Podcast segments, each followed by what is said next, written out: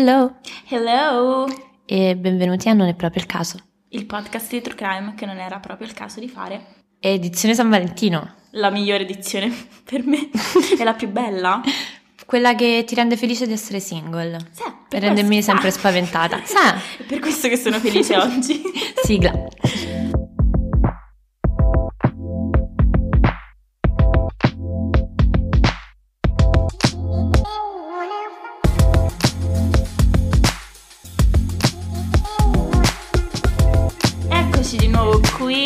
Vostre preferite. Ancora una volta a rovinarvi il San Valentino. Sempre a disposizione. L'anno scorso vi abbiamo parlato di Tinder, red flag su Tinder, come fare a capire se hai accettato un date con un serial killer o con la tua anima gemella. E È passato un anno e nel caso in cui aveste swipato right sulla persona sbagliata, siamo qui in vostro soccorso come sempre per dirvi come capire se il vostro partner è un serial killer o effettivamente la vostra anima gemella.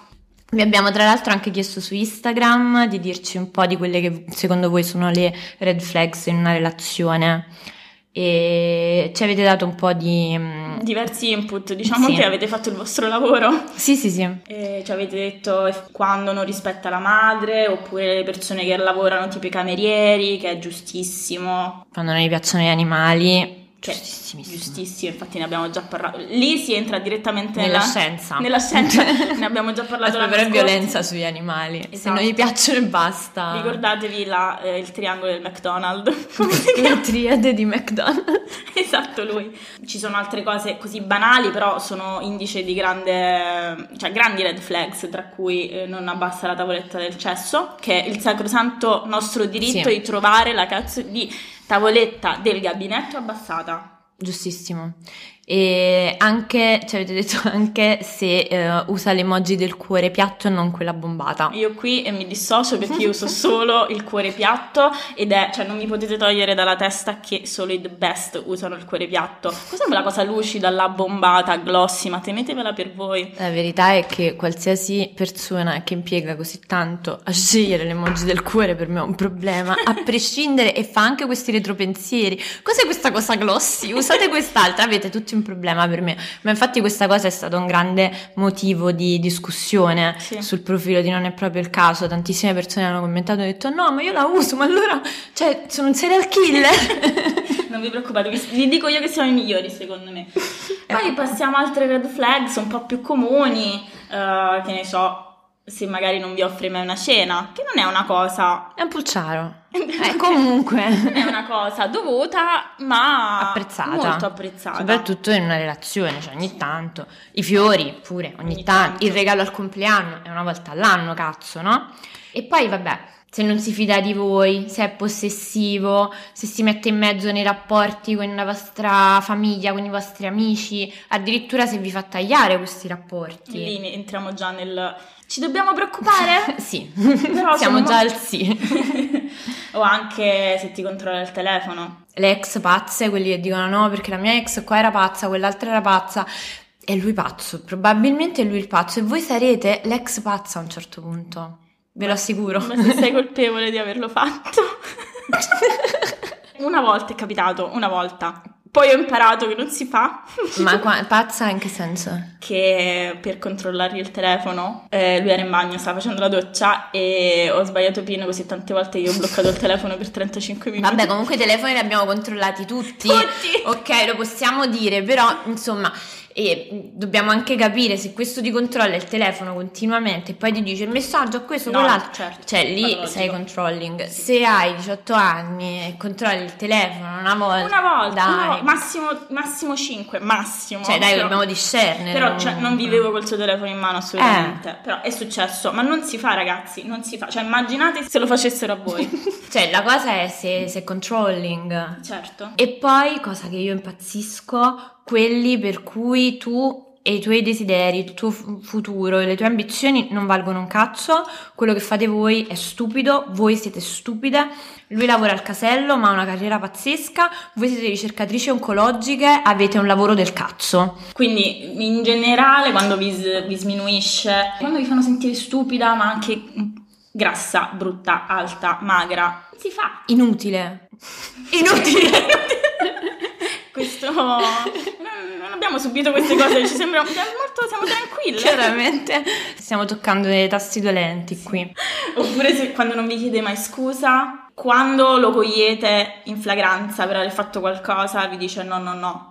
Cioè, alla fine avete sempre sbagliato voi. Quello si chiama gaslighting. Esatto. Ed è bruttissimo. E anche quando quello che fanno, non importa quanto mh, malvagia sia stata l'azione, comunque non è responsabilità loro ma tua perché tu l'hai portato a fare quello, tu l'hai portato a tradirti, tu l'hai portato a metterti le mani addosso, tu l'hai portato a boh, qualsiasi cosa. Anche questo è gaslighting. E poi vabbè, se ti insulta durante i litigi, ti dice cose che sa che ti feriscono, va a toccare tutti quei punti là solamente con cattiveria, red flag. Tornando alla cosa, a cose più semplici, anche se si mette i calzini a letto, quanto mi riguarda. Io metto i calzini E infatti, fatti due domande, datti due risposte. Ma i miei piedi È devono follia. caldi. Ma i piedi devono essere liberi.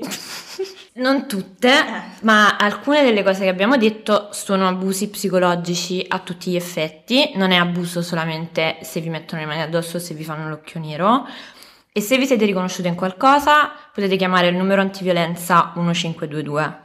Che non è una denuncia chiamare questo numero, state semplicemente chiamando qualcuno che vi capisce e che vuole ascoltarvi, quindi fatelo senza paura, fatelo senza pensarci troppo, se avete bisogno, se vi rivedete nelle cose più gravi che abbiamo detto, eh, chiamate e parlate con qualcuno.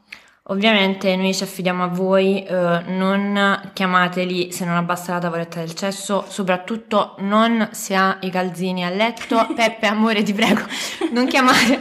Però vi invitiamo a fare attenzione ai comportamenti abusivi perché spesso gli abusi psicologici non sembrano dei motivi per ritenersi una vittima di abusi di violenza, però in realtà lo sono. Sì, assolutamente, soprattutto quando hai davanti una persona che appunto fa gaslighting, tu non te ne rendi conto, a volte pensi veramente di essere tu la pazza. Io Sì. mi sono trovata nella situazione in cui Anch'io. ero convinta al 100% di avere ragione, però poi in un modo o nell'altro venivo intortata e quindi pe- mi sentivo veramente io pazza e quindi Sì. pensavo nei giorni dopo ho sbagliato io. Alla fine Devo- chiedevi scusa tu. E chiedevo scusa io, è Magico, follia. Magico.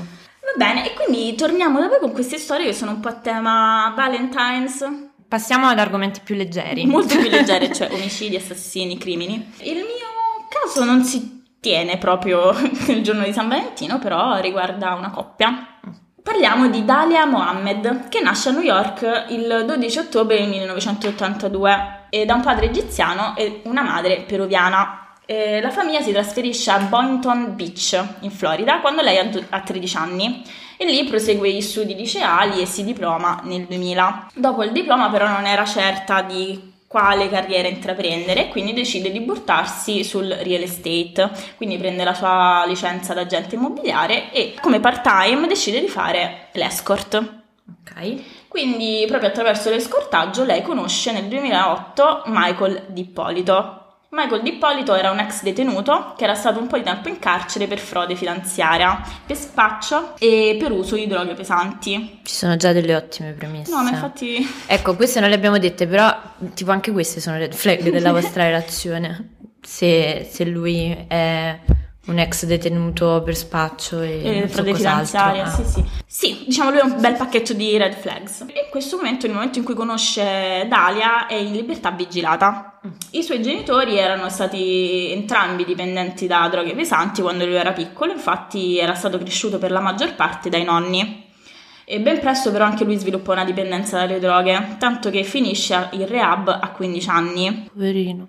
Riesce però dopo il rehab a rimanere sobrio per 5 anni e mezzo per poi però ricaderci e iniziare a spacciare crack nei suoi all'inizio dei suoi 20 anni. Inizia a lavorare per un'azienda di telemarketing che era uno scam, scammava i suoi clienti facendoli investire tot somme di, dena- di denaro in azioni finte. Lavora per questa azienda, poi a un certo punto questa azienda fa- fallisce, la chiudono perché scammava e dopo poco apre la sua azienda scamming di telemarketing e inizia a fare praticamente la stessa cosa. Tutti i soldi che guadagnava, guadagnava abbastanza bene, li spendeva in gioielli, in hotel, in vestiti, bella vita. E spendeva anche un tot in, um, chiamando le sexy hotlines. È arrivato ad avere tipo un conto di 6.000 dollari. Nelle... In che anno siamo? Non c'era internet. Secondo me all'inizio degli anni 2000. Mm. Fu arrestato nel 2002 proprio per questa azienda di scamming, per frode finanziaria e dopo aver passato due anni in carcere gli concedono i successivi 28 anni di libertà vigilata. E in questi 28 anni lui avrebbe dovuto restituire tutti i soldi rubati, ovviamente in rate. Durante questi anni non avrebbe potuto viaggiare e avrebbe dovuto costantemente riportare alla polizia la sua localizzazione, dove si trovava, con chi, con chi viveva, tutto della sua vita. Dopo essere uscito cercò di riprendersi, infatti partecipava a gruppi di aiuto per persone dipendenti da sostanze stupefacenti, iniziò a convivere con la sua fidanzata Marie che dopo poco sposò e ottenne un lavoro in un'agenzia di marketing, una vera questa mm. volta, per poi aprirne dopo poco una tutta sua sempre vera, sempre tranquilla. Okay. E tutto andava per il meglio e quindi Michael aveva ripreso le redini della sua vita. E guadagnava anche un bel po' e viveva in maniera abbastanza agiata. Una sera Marie, sua moglie, è fuori città e lui decide di utilizzare questo servizio di scortaggio e così conosce Dalia e scocca subito la scintilla dal primo momento. Nonostante lui fosse sposato, Michael si innamora follemente di Dalia e divorzia quasi subito da sua moglie per sposare Dalia dopo solo due mesi. Fair, però, cioè almeno divorziato. Sì, no, no, è stato tranquillo. bravo, bravo. bravo. Lo, gli standard sono così low ci che accontent- complimenti. Ci accontentiamo di così poco, soprattutto dopo la scorsa puntata in cui quello era fidanzato con quattro persone contemporaneamente. Ora ci accontentiamo di tutto. E il loro matrimonio si tenne il 2 febbraio del 2009, dopo solo cinque giorni che il divorzio di Michael fu finalizzato. Mm. Era, era, avevano un po' di pepe in the ass, volevano fare tutto subito. E il giorno stesso in cui il divorzio di Michael fu finalizzato, lui compra una villetta per loro due e i loro due cani. Gli amici li raccontano come una coppia super divertente, sempre pronta a fare festa, che bevevano, si divertivano, erano molto appassionati di reality tv, infatti il loro sogno era quello di partecipare a un reality. Ah, che sogno!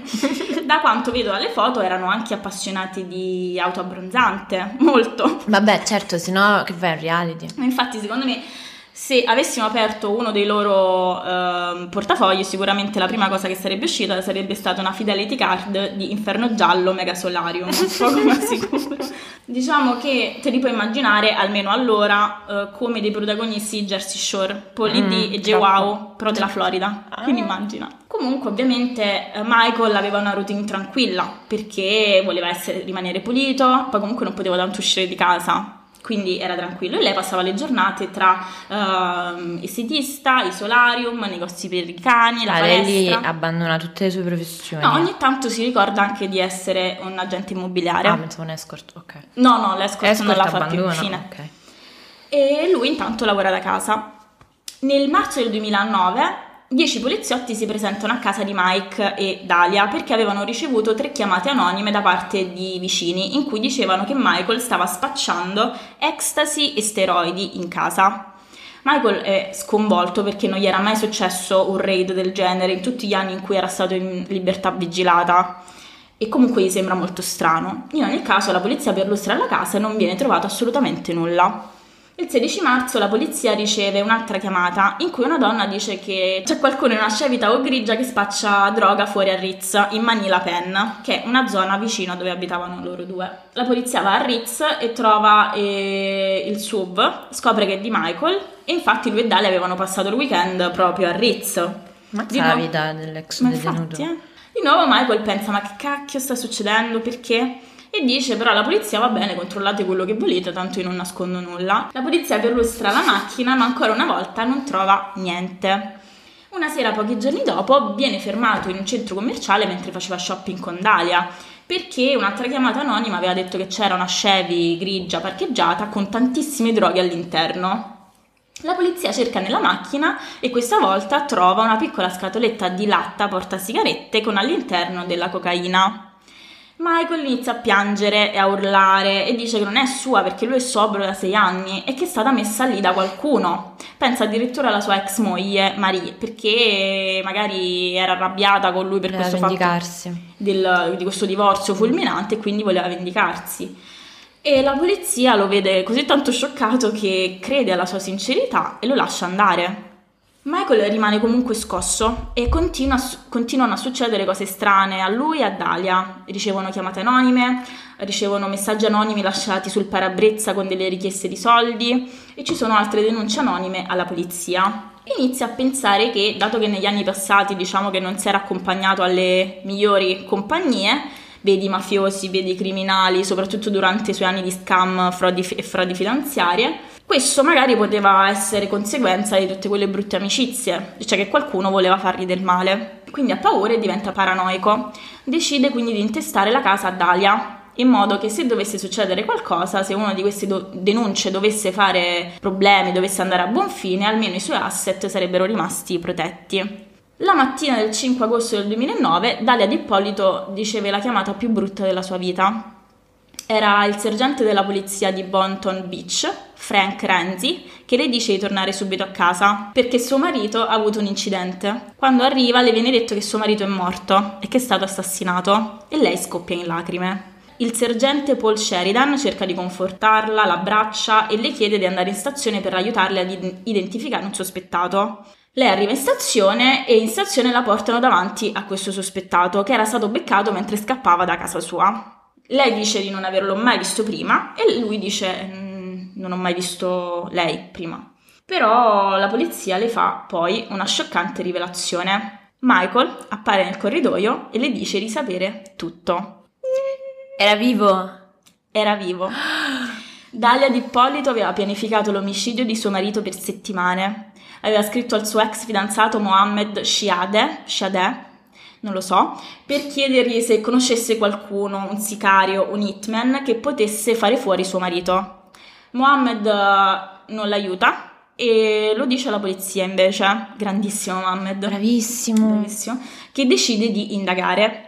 Per una strana casualità, Cops, che è un reality che seguiva le giornate lavorative degli agenti in pattuglia, che veniva fatto sotto forma di documentario, stava lavorando con il Dipartimento di Polizia di Boynton Beach proprio quella settimana e quindi decisero di organizzare il tutto per, uh, per registrare tutto, tutto quello che succedeva. Bellissimo. Bellissimo. Nascondono quindi una telecamera nella macchina di Mohammed, l'ex fidanzato, e gli dicono di organizzare un incontro con Dalia. Dalia incontra Mohammed il 30 luglio del 2009 nel parcheggio di un benzinaio e lui le dice che ha il contatto di questo sicario e che loro due, il sicario e Dalia, si sarebbero potuti incontrare due giorni dopo per tutti i dettagli. All'insaputa di Dalia, la polizia eh, mette sotto copertura l'ufficiale YD Jean, che strano nome, per confermare appunto le intenzioni di questa donna. E quindi la polizia si organizza anche con i produttori di Cops per registrare tutto l'incontro, che avvenne in una decappottabile rossa in un parcheggio il primo agosto 2009. Andate a vedere questa cavolo di registrazione perché è fighissima, a parte che lei è tutta... cioè finisce pure a flirtare con il sicario, mi fa stare male, dice tipo cose... Tu mi vedi così carina e piccolina, ma in realtà io sono una tipa dura. Voglio morire. Lo dice sempre anche Rosa a tutti Io i sì, io, io sempre tutti i miei date. Ehm, le registrazioni, questi video in cui Dalia D'Ippolito espie- e spiega, e spiegas, spiega il suo piano, sono innegabili, sono prove inconfutabili. Il finto sicario chiede: Ma sei sicura che vuoi ucciderlo? E lei senza esitazione risponde: Non ci sono cambi di programma, sono già certa, sono positiva, sono al 5000% sicura. Poi gli dà 7.000 euro, dollari, e gli dice che sarebbe andata quella mattina, la mattina del 5 agosto, in palestra alle 6 di mattina per assicurarsi un alibi di ferro. La mattina dell'omicidio Dalia, Dalia va in palestra come organizzato e mentre era via la, pol- la polizia organizza una vera e propria finta scena del crimine a casa sua e di Mike. Quindi quando torna lei trova diverse macchine della polizia parcheggiate davanti, la casa era stata completamente rivestita con lo scotch giallo, Mm. scena del crimine, e c'era addirittura un fotografo forense che documentava tutto. Madonna. La scena in cui l'ufficiale le dà eh, la sconvolgente notizia della morte del marito è tutto registrato ovviamente, anche quello lo trovi su YouTube e visto con il senno di poi io da amica le direi tesora la carriera da attrice No. meglio evitare, teniamola proprio come piano Z. E lei, alla vista di Michael in stazione, gli urla: Mike, vieni qui, ti prego, vieni qui, io non ho fatto nulla. Continua a negare, negare, negare, nonostante tutti i suoi piani fossero completamente, cioè tutto fosse registrato, tutto e c'erano prove schiaccianti nei suoi confronti. Diciamo che lei era un'altra che non capiva che la redazione ha sempre ragione e lo sa sempre. E lui ovviamente carinamente la manda a quel paese e Dalia fu accusata momenti dopo di istigazione eh, di omicidio di primo grado. Eh, la prima chiamata di Dalia dal carcere fu proprio per suo marito in cui lei per praticamente un quarto d'ora continua a negare, dice ma non sono, non sono stata io, non è vero nulla, e lui continua a dire amo ma io ho visto tutto, cioè ho visto con i miei occhi quei, quei, video, dai soldi a un tipo per ammazzarmi, che cosa non dovrei credere? No, no, no, ma è tutto finto, assolutamente e lei continua um, a gaslightarlo fino a che si incazza addirittura perché gli dice che non le ha trovato un avvocato e che dovrebbe trovarlo un avvocato. Ah, sì, sì, ok. Lei si incazza pure, tanto che lui dice tesoro, vabbè, cioè non solo hai fatto tutto ciò, cioè pure delle pretese e delle richieste. Mike le dice guarda che adesso ti mando i fogli della casa e tu la devi firmare perché deve tornare ad essere di mia proprietà. E lei dice no, certo. easy. Vabbè, lo direi pure io, nel senso che sono stronza. E secondo l'accusa, la D'Ippolito voleva suo marito morto ovviamente per accedere alle sue proprietà e ai suoi soldi e a quanto pare Dalia aveva già provato a uccidere Michael mettendo del liquido antigelo nel suo caffè di Starbucks. Michael ne beve solo un sorso e sentì che il caffè aveva qualcosa che non andava, faceva schifo e quindi lo lasciò, però per giorni e giorni soffrì tantissimo tra svenimenti, diarrea, mal di testa, Madonna. mal di pancia, tanto che rimase a letto per giorni e giorni. Secondo la difesa, questa storia che si sono inventati è bellissima. Invece Dalia era assolutamente consapevole di essere filmata ah. e, e, che era stato suo marito, che era disperato di voler diventare una star delle reality tv, a convincerla a mettere su tutta questa messa in scena del sicario e del tentato omicidio. Ovviamente la giuria non fu convinta di questa strategia e condannò Dalia a 20 anni. Nel 2014 però la pena fu dichiarata non valida perché a quanto pare la giuria era stata impropriamente selezionata e quindi ci fu un nuovo processo nel 2016. E nonostante le prove schiaccianti, però in questo nuovo processo si arrivò alla giuria che non riusciva ad arrivare a un, verdetto, erano tre contro tre, che è assurdo perché cioè, nel senso era così ovvio che fosse colpevole lei. Comunque Dalia fu rilasciata agli arresti domiciliari e diede luce a suo figlio poco prima del suo processo. Perché era incinta? Era, sì, è incinta però con un altro tipo. Ah. E che da dove era uscito? Ah, boh. Oh. No, ma lui, lei comunque pigliava molto anche ex, cose, okay. ne ha contattati diversi per buttare giù suo marito, ah, però ah, okay. diciamo che ha avuto sfortuna con Mohammed. L'ultimo processo di te nel 2017 e il giudice condannò Dalia D'Ippolito a 16 anni in carcere nel luglio del 2017 e adesso, ora come ora, è ancora nella Lowell Correctional Institute in Ocala, in Florida, fino al 2032. Mm. E ho appena letto, mezz'ora fa, che eh, a novembre quest- del 2021 Mohammed, il suo ex ragazzo, eh, è stato trovato morto dopo 12 anni. Ma sì. è morto. Non c'è scritto da nessuna parte, ho letto tipo tre articoli, non c'è scritto nessuna, eh, da nessuna parte come è morto, le cause sono ancora uh, segrete. Mm. Sono ancora, però... In quel caso allora probabilmente c'è segno di foul play, perché se no è morto di eh, esatto, l'avrebbero detto. Ah. È stato trovato dopo due giorni da suo fratello perché non rispondeva ed è stato trovato morto. Madonna. This is it!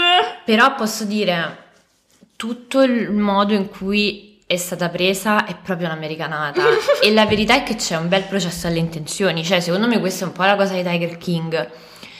Io credo che con dei buoni avvocati, cioè io con la mia laurea in legge eh, voglio contestare gli avvocati che hanno seguito Dalia eh, perché secondo me potevano essere trovati dei difetti in questa cosa, perché tu, cioè è stata una cosa architettata dalla polizia il finto sicario, tutte queste cose, allora tu puoi dire che l'hai spinta in qualche modo. Però lei era andata da, da, dall'ex fidanzato a dire a me serve un finto sicario. Però tutto il resto delle sicario. cose non sono davvero successe, cioè nel senso... Boh, potrei, cioè io sono d'accordo che alla fine questa voleva fare fuori, questo è chiaro, però dico a livello legale secondo me ci sono dei difetti nella cosa, cioè puoi comunque dire che, che è un processo alle intenzioni, che non c'era veramente che è stato manipolato dalla polizia, cioè è molto strano Però- tutto questo intervento della polizia. Sì. Però tu se vedi i video è semplicemente una videocamera minuscola nascosta. Lei Però aveva poco da fare, perché cioè, non è andata a, a, ehm, indagare su un omicidio o su qualcosa che è andata a far succedere qualcosa. Perché magari Dalia non avrebbe mai trovato il sicario, la cosa non sarebbe mai successa e No, quindi di base era- è stata condannata comunque per qualcosa che lei voleva che accadesse. Dici, se non l'avesse trovato. Però eh, io, cioè, stanno in Florida, secondo me ce ne sta uno ogni quattro persone, un Però sicario. è Ora una non possibilità, capito? Cioè, che cambiasse dire... idea che se non l'avesse trovato. Però l'aveva già provato ad ammazzare lei da sola con il veleno. Però allora puoi sicuramente metterla dentro per quel tentato omicidio. Mm. Però ho capito, secondo me questa cosa qua è fallibile. Cioè, mh, non è possibile che non abbiano evidenziato che c'erano dei difetti nella cosa. È troppo strana. Cioè, troppo Però, manipolata. guarda, ti giuro, vai a vederti i video, lei è troppo, cioè lei è proprio lì che dice lo devi fare fuori. È lei che è partita, cioè nel senso poteva essere tranquillamente un'altra persona, ora perché è capitato quello della polizia, ma poteva essere tranquillamente un'altra persona, uno che l'avrebbe fatto sul serio. Ma non lo era. Eh, perché, eh, perché grazie al cielo l'hanno beccato prima. Però non puoi mettere qualcuno in prigione per una cosa che in realtà non è successa. Soprattutto se l'hai manipolata. Cioè, se il finto sicario Infatti è fosse stata una cosa omicidio. decisa solamente da Mohammed, eccetera, allora ok. Ma il fatto che sia stata la polizia a gestirla, secondo me, poteva essere appellata. Mm. Sta bene dove sta, eh, Sì. per carità. Però mm, ci sono del- delle falle, secondo me, in questa cosa. Ho studiato a Harvard. Secondo me mi contatterà Checca e dirà allora, sei una cogliona.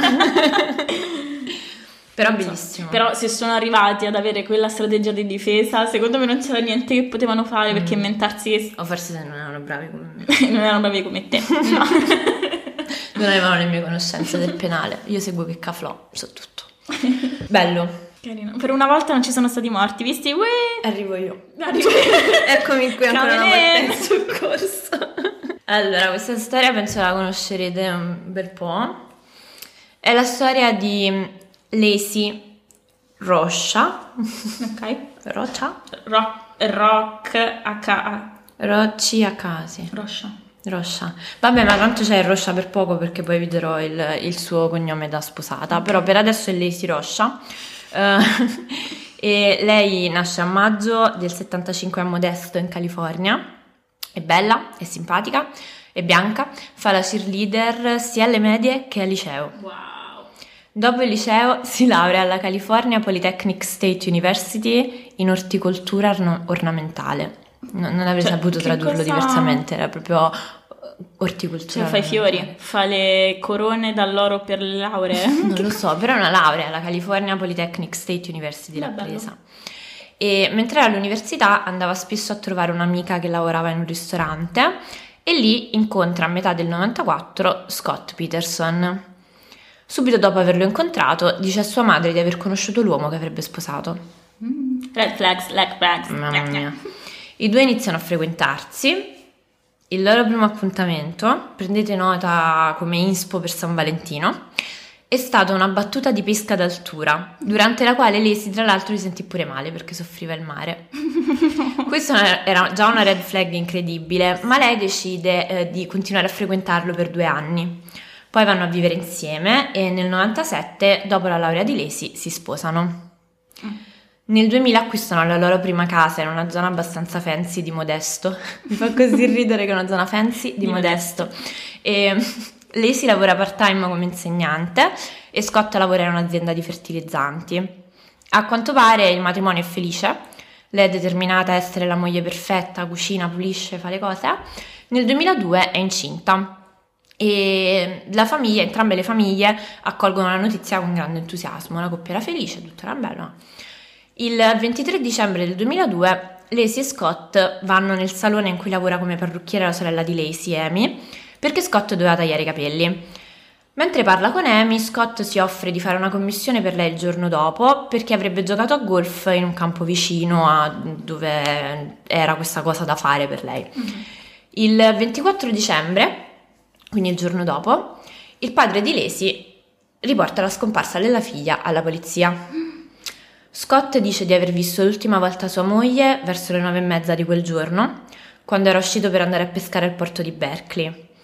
Dice che lei si stava guardando Martha Stewart in tv, Mm. poi doveva pulire il pavimento, cuocere i biscotti e portare a spasso il cane Mackenzie. Lista, già predefinita. Era incinta di sette mesi e mezzo qui. Lui va, è, è la vigilia, lui deve andare a giocare a golf, eh, anzi doveva andare a giocare a golf in realtà, lui va a pescare e lei doveva fare tutte queste cose. Va bene, che già voglio dire. Vabbè, e, mm, una vicina ha dichiarato che quella mattina alle dieci e mezza ha trovato Mackenzie, il cane, da solo fuori casa e lo aveva riportato nel cortile sul retro dei Peterson. Pensava che tipo fosse uscito in qualche modo e l'aveva riportato in giardino. Scott dice di essere tornato a casa quel pomeriggio, di aver trovato la casa vuota. Quindi ha mangiato latte e pizza e già devi andare in galera. Vomito. cioè, già devi andare in galera a prescindere, capito? Eh, aveva fatto la doccia, si era lavato i vestiti perché erano sporchi dopo aver pescato. Mm. Poi aveva chiamato Sharon, la madre di Lacey, che chiamava mamma, e so due pende in galera, due capi d'accusa. E mm, le aveva chiesto se Lacey fosse lì perché aveva trovato sia l'auto che Mackenzie che erano a casa, e, però non c'era traccia di lei. E quindi poi il padre aveva avvisato la polizia. Quando la polizia quella sera eh, arriva a casa Peterson, trova nella borsa di Lacey tutte le sue cose, comprese le chiavi e il portafoglio. Sul bancone della cucina c'è un elenco telefonico aperto su un annuncio a tutta pagina per un avvocato difensore. Oddio. Eh, in tutto questo Scott è assolutamente completamente calmo. Quella sera viene interrogato, eh, la polizia gli chiede se ci fosse qualche problema nel loro matrimonio, lui dice no. Tra l'altro gli chiedono anche cosa stesse cucinando Martha Stewart mentre lei si lo stava guardando. Oddio. E, risponde- lui risponde meringa al limone. Era vero? Era vero. Trovano un messaggio di Scott per Lacey, mandato alle 14.15, che iniziava con Hey beautiful, sono le 2.15 e sto lasciando Berkeley. Che sembra un po' tipo, è presente quando sei in macchina e la radio dice Ah, Chieti, eh, sono le 14.15 e tu dici perché me lo stai dicendo? Cioè, Cioè, sto a Roma, non- perché me lo dici? Per geolocalizzarsi in qualche modo. Esatto, dare l'orario e tutto. Un po' weird. Sì. Scott spiega anche che quella mattina sarebbe dovuto andare a giocare a golf, come infatti aveva detto a Amy, ma siccome faceva troppo freddo era andato a pescare. Makes sense. Makes molto sense. E comunque non aveva preso manco un pesce. Voleva farsi una foto per Tinder, ma niente. Niente. Quando la polizia fa partire la ricerca il 26 dicembre, i detective restano molto sorpresi dal comportamento di Scott, perché a quanto pare lui era molto calmo e freddo e non faceva domande come in genere fanno i familiari delle persone scomparse. Sai, tipo mostrano interesse quasi ossessivo sullo status delle ricerche, cioè ossessivo ovviamente, no? Quindi dicono, che ne so, mi lasci il, te- il numero di telefono, ma ci state lavorando, ma mi richiamerete, quando vi venite? O Quindi comunque io, se mai dovesse cap- cioè, se mai capitasse a me, io sarei in giro oh, a cercare io da sola in primis ovunque, non so se lì ora era, diciamo, doveva rimanere lì magari, però io farei la pazza. Sì, ma poi anche non mi fiderei di nessuno se non di me sa- stessa. Cioè, io comunque sarei un po' tipo, oh, state a lavorare, cioè nel senso lo faccio col servizio clienti di Zara, se figurati se non lo faccio con eh, i detective che stanno cercando mio marito. Certo. Comunque, vabbè, ci sono tanti modi per reagire, non siamo tutti uguali, vabbè. E I detective comunque si concentrano da subito su Scott, a prescindere dal fatto che era molto sketchy, però vabbè, un po' la prassi concentrarsi sul marito, non c'erano ancora altre piste Mm-mm. e quindi sembra un po' la cosa più sensata da fare. La ricerca è stata molto estensiva, ha incluso elicotteri, polizia a cavallo, biciclette, unità cinofile e unità di salvataggio in acqua su zattere. Mm. Eh, familiari, amici, vicini, tutta la comunità ha preso parte alle ricerche eh, con un totale di 900 volontari. Eh, il caso è diventato subito mediatico. Bella ragazza bianca di 26 anni, incinta, che sparisce alla vigilia di Natale. You know the deal. Capito? Tutti. Cioè, e l'interesse è stato prima nazionale, ma poi in realtà è diventato globale. Mm. Eh, è stata offerta una ricompensa prima di 25.000 dollari, poi di 250.000 e alla fine di 500.000 dollari per qualsiasi informazione che potesse mm, dare indicazioni e potesse far tornare Lacey. Amici, familiari e volontari hanno allestito un centro di comando in un hotel vicino per registrare gli sviluppi e far circolare le informazioni.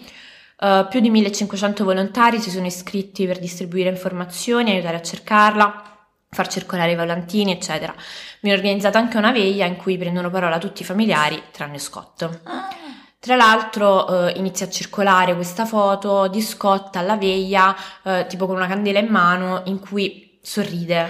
Oddio, ma Però la famiglia ehm, ha detto che in realtà, tipo, lui stava avendo un momento con la nipotina, tipo la nipotina aveva detto qualcosa, lui aveva sorriso, e ovviamente i giornalisti avevano beccato quel momento lì e Ah, l'avevano... È troppo la scena di Gone Girl. Ma l'hanno presa da. Sì. Ah, è la, la Sì. diciamo, la storia È vera. ispirato, sì. Sto male, bellissimo. Nel frattempo eh, Scott si rifiuta anche di sottoporsi al test del poligrafo quando gli viene proposto. Eh, non c'è traccia di lei, se viva o morta. I detective ehm, non erano in grado di individuare un movente per Scott o per chiunque altro che fosse vicino a lei. E la famiglia di Lacey difende però Scott in tutti i modi. Loro sono assolutamente convinti che Scott non c'entri nulla. E nel frattempo, appunto, oltre a questa foto che circolava, comunque già era partito il processo mediatico, se ne parlava tantissimo. Devono trovare subito. Subito qualcuno. Sì, Sennò, sì, poi Scott era veramente un imballato, cioè nel senso tutto quello che poteva fare per eh, peggiorare la sua situazione, lui la faceva. Mm-mm. Evitava in tutti i modi la- le attenzioni dei media, che comunque in realtà non è una cosa, cioè nel- non mi stupisce che uno che magari sta soffrendo voglia evitare le attenzioni dei media, però anche questo dagli americani ovviamente è stato preso particolarmente male perché gli dava un aspetto eh, sospettoso. Mm-mm. Il 30 dicembre abbiamo prima, quella che sembra una prima svolta sul caso. Viene riportato un furto in una casa vicina a quella dei Peterson. Probabilmente accaduto proprio la mattina della scomparsa di Lacey, secondo alcuni testimoni. E ovviamente iniziano le speculazioni eh, che magari Lacey potesse aver visto i ladri e potesse essere andata a confrontarli, oppure che dopo aver colpito in quella casa lì fossero andati in casa Peterson, avessero trovato Lacey e quindi l'avessero rapita oppure uccisa. Il 3 gennaio del 2003 eh, i ladri vengono arrestati, la pista viene abbandonata. Tra l'altro, se vedi il documentario, vengono anche intervistati i ladri. Mm. A me questa cosa fa mezzo ridere perché io ho avuto i ladri in casa, è la cosa più brutta del mondo. E, e ovviamente quando tu chiami i carabinieri nessuno ti si incula, non cercano mai davvero i ladri. Invece a sto giro li hanno cercati, cioè, bello. Grandi. E mm, vabbè, li hanno cercati chiaramente perché c'era la possibilità che ci fosse Lacey, Certo. quindi diciamo che nel mio caso avrei dovuto sperare che fosse stata ammazzata qualcuno a, a due porte di distanza, però comunque almeno una volta tanto dei ladri sono stati arrestati, vaffanculo.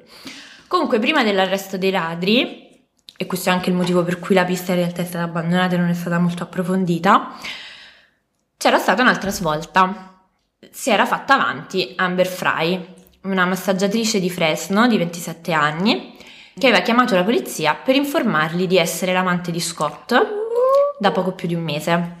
Racconta che Scott non le aveva detto di essere sposato, anzi che era single e pronto ad incontrare una persona con cui passare il resto della sua vita. Peggio, il 9 dicembre le aveva detto: Guarda, ti ho mentito, io in realtà sono stato sposato, ma mia moglie è morta e questo sarà il mio primo Natale senza di lei, quindi parto e vado in Europa. Madonna, cacchio. La polizia No, non, non so perché sto, sto tifando per lui. perché penso che sia lui del film, allora sto tifando per lui. Non so quanto sia basato veramente sulla storia. Non lo voglio sapere, continua. La polizia convince Amber a fargli tipo da spia, le danno un registratore e Amber inizia a registrare tutte le telefonate con Scott. Mm. Genio lui che continua a sentire questa persona. Era già uscito proprio alla luce questa cosa. Infatti c'era un tale interesse mediatico che non ci si spiega come Scott potesse non avere proprio la più pallida idea che Amber sapesse, cioè lui pensava proprio che lei fosse una cretina, Mm. però in realtà un po' lo era, nel senso che, cioè comunque lei campava in una grotta perché non si era accorta di niente per quasi una settimana. Poi tipo un'amica le aveva mostrato il giornale con una foto di Scott e aveva detto eh, eh, Scott, Scott, eh. e, Sì, più che altro lui che continua a chiamarla, ma non ti fai due domande, ma mm, ovviamente il tuo telefono è tappato, genio. Ma senti questa chiamata qui. Vai. 31 dicembre.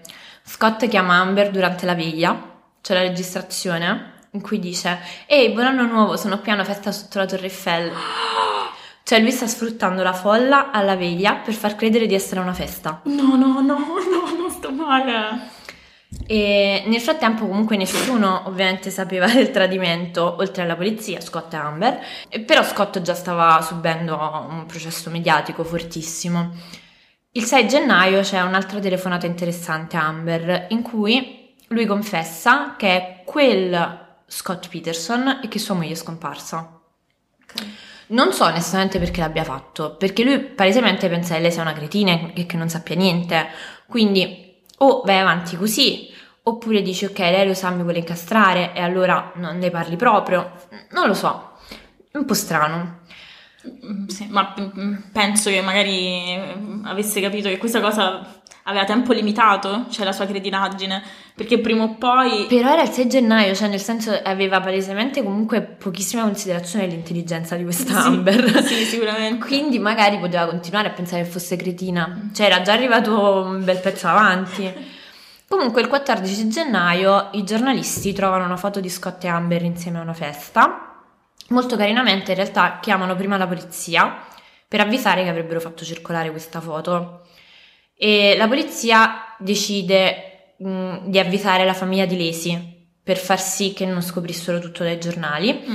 e dicono loro tutto, anche delle chiamate registrate, le allineano su tutto. Ti ricordo che la famiglia era assolutamente Team Scott, fortissimo, li- lo difendevano a spada tratta. La prima risposta di Sharon quando la polizia li informa di questa cosa è stata perché l'ha uccisa. A questo punto ovviamente eh, Scott non ha più il sostegno della famiglia di Lacey. Mhm. Il 24 gennaio la polizia tiene una conferenza stampa in cui Amber si presenta e parla della loro relazione. A questo punto parla della loro relazione ma non parla delle chiamate registrate, niente. Scott quindi non sa che le sue telefonate sono state registrate né sa che sono ancora registrate. Eppure chiama Amber dopo la conferenza e dopo la conferenza stampa e le dice che è fiero di lei per aver fatto la cosa giusta. Ma... Boh. Proprio random, cioè non, non lo so. Lui a quel punto, che non aveva mai voluto parlare con i giornalisti, decide di accettare alcune interviste. In pratica dice: State pensando solo a me, state cagando solo me e non state cercando Lesi. Pensavo che stare nell'ombra potesse essere meglio, a quanto pare non è così. Quindi, ok, io vi spillo tutto il tea, però per favore cercate Lesi. Ovviamente lui non riesce a risultare neanche un po' meno sketch in questa intervista e continua a fare le cose sempre peggiori. Durante un'intervista dice che si sapeva di Amber e che non ehm, le stava bene, però non aveva intenzione di lasciarlo per questo. Mm. La cosa più grave che fa è che durante un'intervista dice lei era, cioè è, fantastica. Mm. E lì si è proprio scavato la fossa. Cioè il pubblico aveva deciso. Scott è colpevole. Nel frattempo passa il tempo, la polizia non ha tracce, non ha prove contro Scott, non, non c'è niente, tutto fermo. Fino al 13 e 14 aprile, quando abbiamo finalmente una svolta, non quella in cui speravamo. Vengono ritrovati a circa un chilometro di distanza l'uno dall'altro il corpo di Conner, che era il nome che avevano scelto per il bambino, e quello di Lacey, nella marina di Berkeley. Il primo corpo era stato trovato dal cane di uno che voleva solo fare una passeggiata con il suo cane. Quello era il posto dove era nella marina di Berkeley, quindi dove Scott aveva detto di essere andato a pescare. No. E quel posto era stato controllato ovviamente prima eh, in maniera molto dettagliata. Beh, avevano cercato anche nell'acqua, ma non avevano trovato nulla. Quando questi corpi erano arrivati a riva, la polizia poi ha dichiarato che loro inizialmente erano assolutamente convinti che non si potesse trattare di Lacey e Connor, perché la baia di San Francisco è troppo grande, capita spesso che arrivino corpi a riva, ecco non ci andrei col mio cane comunque a camminare là, e, e dicevano cioè è impossibile che siano stati così fortunati, anche perché entrambi sono arrivati a riva insieme, Mm-mm. erano lontani l'uno dall'altro però. E, e invece erano loro. Eh, di Lacey trovano solo il torso. Il corpo è messo molto male perché era stato in acqua per chissà quanto tempo. La pelle di Conner era messa meglio ed è emerso poi dall'autopsia che in realtà era stato protetto dall'utero perché lui praticamente era uscito fuori mentre il corpo di Lacey si decomponeva. Mm. Il 18 aprile Trigger warning. Ah sì, scusate. Il 18 aprile la polizia arresta Scott a San Diego. Lo trovano... eh, Lui era scappato. È famiglia. No, scusa, scusa. Nella sua auto trovano quattro telefoni, attrezzatura da campeggio, i documenti di suo fratello, 1500 dollari in contanti, una scatola di Viagra e una foto di lui e Lacey. I suoi capelli sono tinti di biondo e sembra proprio che stia provando a scappare. Secondo Scott lui stava andando a giocare a golf con la famiglia In effetti non era andato a San Diego quel giorno. E Giudu con una scatola di Viagra. Stava a San Diego già da un po' in realtà perché aveva dei parenti lì e quindi si era già trasferito lì da un po'. Mm. Praticamente lui era in macchina e aveva visto delle auto che lo seguivano, non erano apertamente auto della polizia e aveva pensato che fossero i media. Quindi chiama la famiglia, c'è la registrazione anche di questa chiamata, e um, le avvisa che non riuscirà ad andare a giocare a golf perché non vuole portare i media al loro gathering. Lui continua a scappare finché si rende conto che la polizia, cioè la polizia accende le sirene, e viene arrestato. Non si era dentro apposta, erano già giorni che era biondo Uh, e cioè nel frattempo in questi giorni aveva anche incontrato la polizia da allora, quindi non si stava nascondendo dalla polizia. Mm.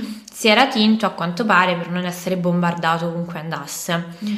Per quanto riguarda tro- le cose trovate nell'auto, lui ha detto che i documenti del fratello servivano perché con quelli avrebbe avuto uno sconto sul campo da golf.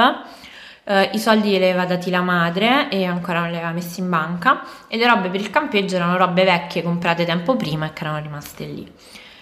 Ancora non c'è nessun tipo di prova contro Scott. Mm-mm. Il processo viene fatto fuori da Modesto, tipo a 50 km di distanza, per il pregiudizio che i cittadini di Modesto avevano. Mm. Tutto il mondo aveva un pregiudizio a questo punto. E mm, quindi già era una cazzata. Ovviamente tutti i membri della giuria, prima del processo, avevano già deciso. E il giudice, tra l'altro, decide di non sequestrarli prima, prima, del processo, che già è folle, li sequestrano per gli incidenti stradali, certo. a quelli per due settimane, non si sa che senso abbia.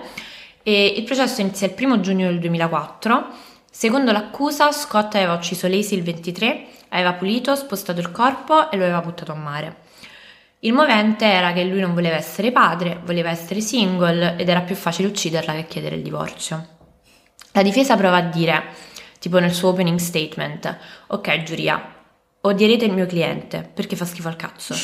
Però lasciate che proviamo a spiegarvi perché è innocente.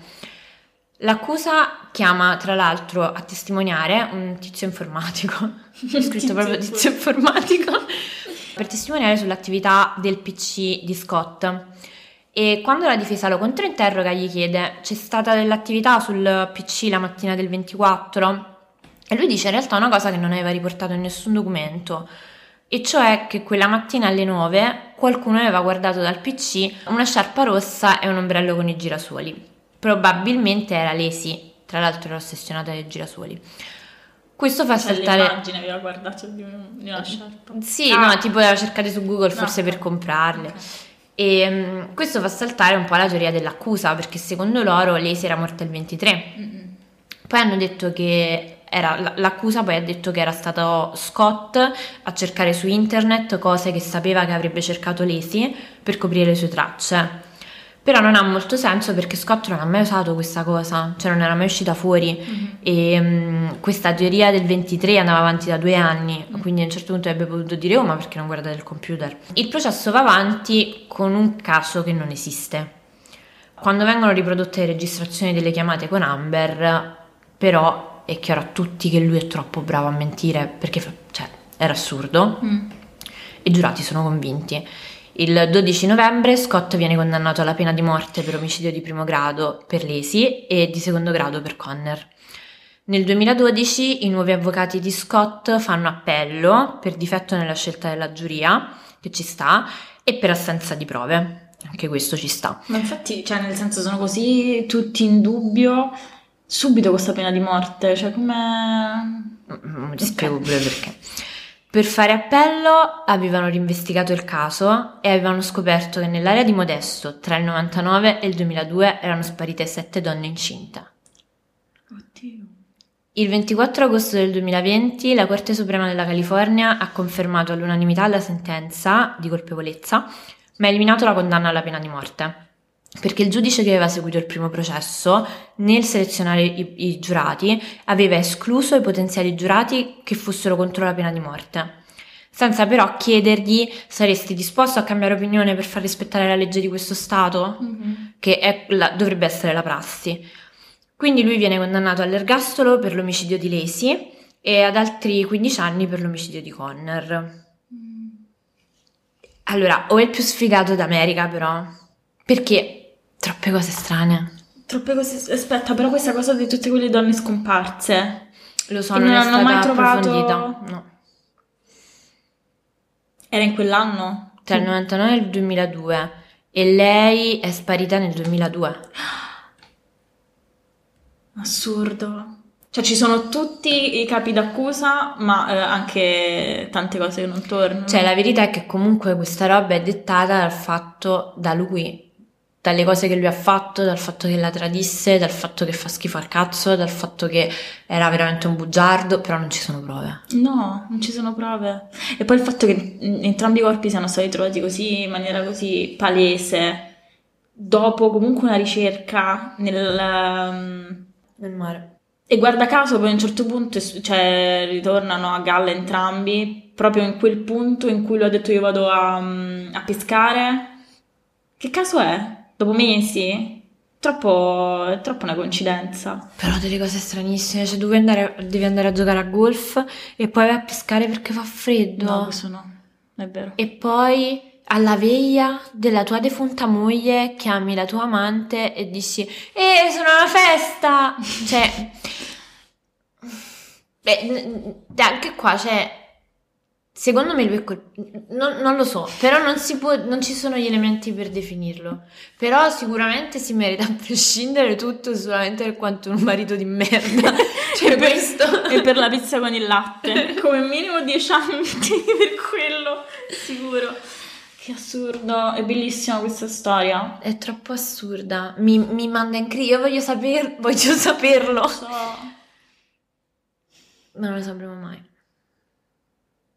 O forse sì, non lo so. Ma forse no. Ma eh, quando... Sì, perché nel momento in cui chiudono i casi non Eh, penso che Cioè, ci sia qualcuno... veramente uscire una cosa. Ci deve essere qualcuno che crede fermamente nella sua innocenza e dice io continuo con le mie ricerche, proverò la tua innocenza. Ma a questo punto mi sa che nessuno fa il tifo per lui. Non so come sentire, non so che cosa provarmi nei suoi confronti perché un po' odio, però un po' dico, ma, ma se non è stato lui? Però è stato lui. Ma se non è stato lui? Allora, io tra l'altro ti devo dire, ho anche provato a mettere tutte le cose in sua difesa, tra virgolette, nel caso, perché dieci volte senti questo caso, leggi un articolo, dieci volte non c'è niente di quello che ti ho detto. La narrazione è assolutamente contro di lui e gli articoli non riportano assolutamente nulla, tipo della cosa dell'attività sul computer, non era neanche nei report che aveva fatto questo informatico. Cioè lui ha dovuto rispondere perché era sotto giuramento, ma quella cosa lì era stata totalmente ignorata e non è mai stato approfondito questa cosa né della, della rapina in casa né di, di queste, tutte queste donne incinte che sono sparite. Troppo pregiudizio.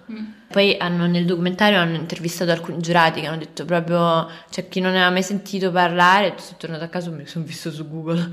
Cioè, Eh, ma perché? ma perché te ne parlavi, cioè se non parlavi tu, qualcun altro te ne parlava. E poi a quanto pare in questa giuria c'è stato anche un grande turnover, Mm. perché chi, alcune persone si sentivano tipo minacciate dall'essere pro lui, Mm. eh, cioè hanno subito la pressione, credo, degli altri giurati, forse addirittura della polizia. E invece molti che non sono stati però esclusi eh, han- hanno commesso delle irregolarità, hanno parlato del caso al di fuori e infatti questo è anche uno dei motivi per cui l'appello è stato accettato e c'è stata un'altra sentenza, un altro processo. Però, boh, è troppo strano. Super, strano. Però lui fa cagare a prescindere. Sì, lui sì, pezzo di merda. Sì. Però ecco, la pena di morte forse non lo so. Vabbè, ma non ce l'ha più, No, ergastolo a infatti. 15 anni, giusto. Giusto anche solo, capito, ergastolo per, eh, per fedi... Frega, fedi. per essere fedifrago. Sì. Infedeltà, era infedeltà. Vabbè. Beauty, molto beauty. Comunque alla fine siamo trovati due casi discutibili, cioè discutibili nel senso che ci si può discutere. Sì, sì, sì, discutibile pure. sì, anche. Sì, che non è molto chiara la... Oddio, no, la mia sì. Tu hai deciso che non è chiara la Non sì. è giusto secondo me il processo come questo. Va bene, però. Bello. Che dite? Vi abbiamo lasciato con un po' di... Voglia di lasciare i vostri partner? hopes, speranza per le relazioni attuali e future che avete? Speriamo sempre di sì. Ah, tra l'altro devo rimangiarmi una cosa. Io all'inizio del tuo caso ho detto red flag, ehm, gli ex ehm, convicted per eh, spaccio, frodi, eccetera. E invece no, mi sono sbagliata, raga, uscite tranquillamente con, con gli ex detenuti. Ti E perché alla fine bene? lui era bravo. Ah, sì, sì. Quindi tranquilli, non, non vi sentite in difficoltà, uscite con gli ex detenuti. No, magari sono, sono usciti fuori da quel, que- da quel mondo, ora sono tranquilli. Beh, dovete essere proprio voi a dare una seconda possibilità, non lo so, ri- rifletteteci. Come sempre riflettete. proprio voi dovete abbracciare questa croce? Non lo so. Ma mm, che mi dici tu? Raccontami delle tue storie dell'orrore san valentiniane. Hai qualcosa? Allora, San Valentino, allora dovete sapere che ho una pessima mm, memoria, il che in realtà mi aiuta perché dimentico i traumi. Ah, ma cioè, certo. io sono sicura di averne avuti un sacco, però non me li ricordo e quindi va bene così. Eh, io no, ma pure io, io zero memoria. Poi il Pokédex di traumi qua è finito. Però mi ricordo un San Valentino in particolare e me lo ricordo solo perché ero in America e lì San Valentino viene trattato come se fosse una delle grandi festività, Ah. nel senso come è... 4th of July. Esatto, cioè eh, festoni ovunque, cioè vai al supermercato, palloncini ovunque, in tv fanno solo spot su San- tema San Valentino, lo, lo vivono Sono molto spinti. profondamente, come se fosse Natale, come se fosse Thanksgiving, come se Ma fosse non è una cosa rispettosa, però. No. E comunque me lo ricordo perché ero lì e quindi ero, cioè nel senso ero ehm, circondata da tutte queste persone che festeggiava a quanto pare. E in Italia non mi ricordo manco mezzo San Valentino, non mi ricordo dove stavo, nessun San Valentino della mia vita. Però lì sì, niente, mi ricordo che ero andata a trovare il mio ragazzo dell'epoca, che sì, ho preso un volo e coincidenza era proprio quella settimana e niente, secondo giorno di, di- di vacanza lì da lui e niente, era il 13, ora proprio il 14 e mi ha lasciato a cena. Davanti- Durante la cena? Durante la cena Di San di Valentino? San Valentino e io mi ricordo tante coppie intorno a noi, io che piangevo davanti a delle patatine fritte. Ma la cosa più bella Soprattutto dove ti ha portato a cena? non mi ricordo, era un po'. Vabbè, ma figurati, cioè, non festeggiavamo manco San Valentino, zero. Però ci eravamo trovati a cena, chiaramente. San Però io lo potevi dire che dovevate festeggiare San Valentino. Tesoro, gli avrei dovuto dire tante cose. Questa era l'ultima. Lui era proprio tutte le red flag che abbiamo detto all'inizio tutte. Ma la parte più bella era che era solo il mio secondo giorno lì, sarei rimasta per altri quattro. E niente, quindi siamo fatti questa settimana insieme mm, e lasciati per metà del tempo. Oddio. E la cosa più bella è che non è stata neanche la più grande delle infamate che mi ha fatto, perché poi abbiamo continuato questa storia Sì. infinita.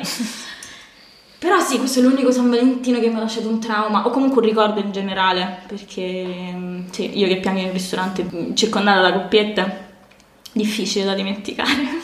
Che incubo. Film... Ah, hai visto il Tinder Swindler? No, ancora Guardalo! no. Bello? È super figo, sì, sì, sì.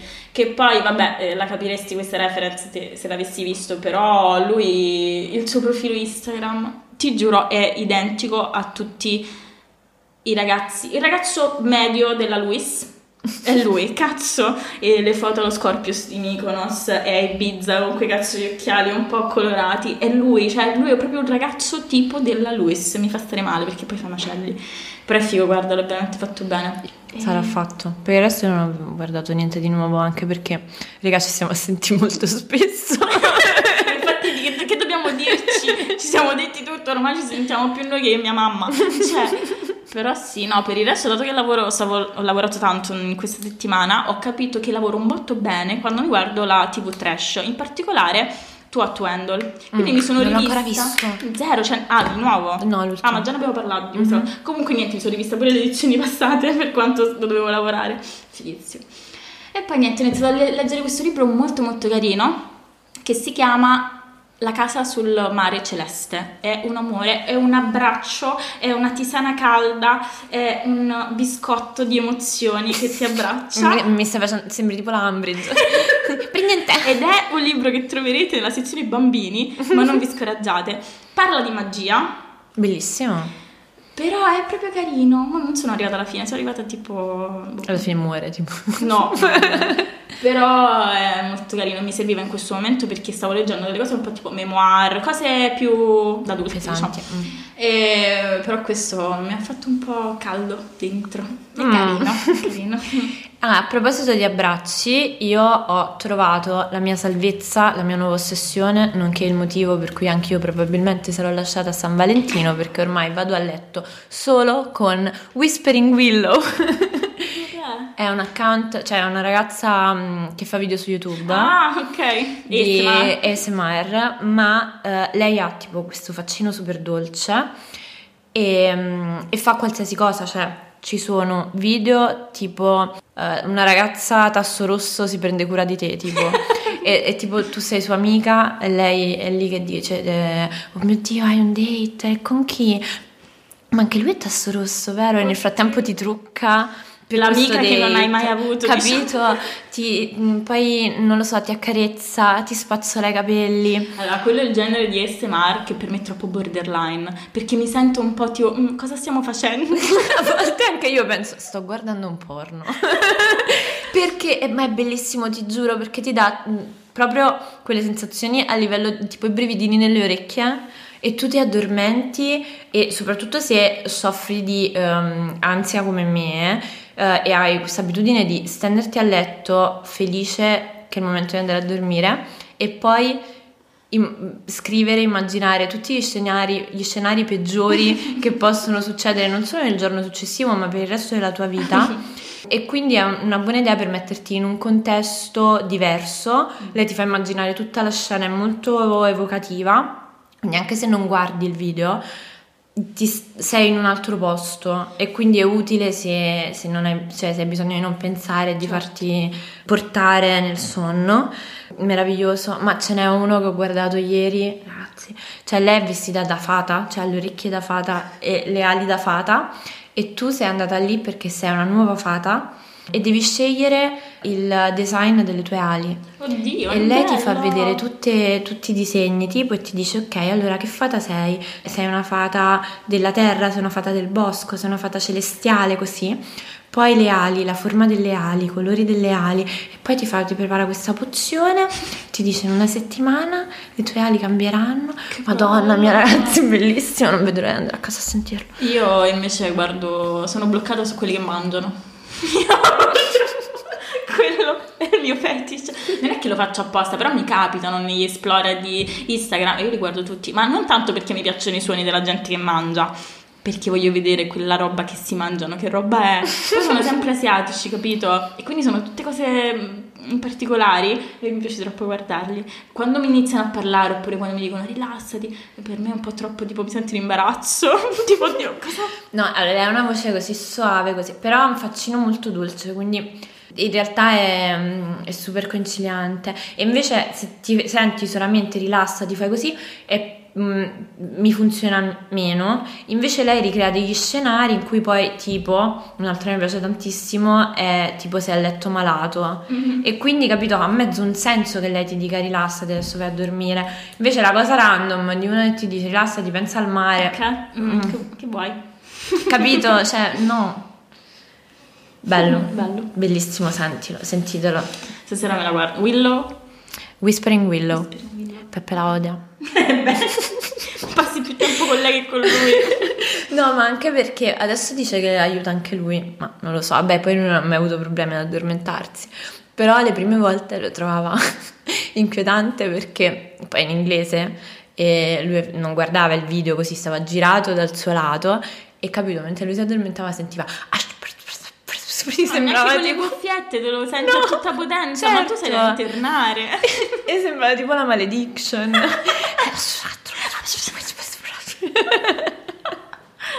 Domani ti lascerà. Vai serena. Meno male non andiamo a cena così non ci vede nessuno, vedi? Vabbè. Va Eh, bene, basta perché dobbiamo editare questa notte. Oddio. Quindi smettiamo di parlare. Ciao, Buon. San Valentino. Buon San Valentino, teste di caso. Vi vogliamo bene Tantissimo. e ci vediamo alla prossima. Goodbye. Goodbye. Sigla.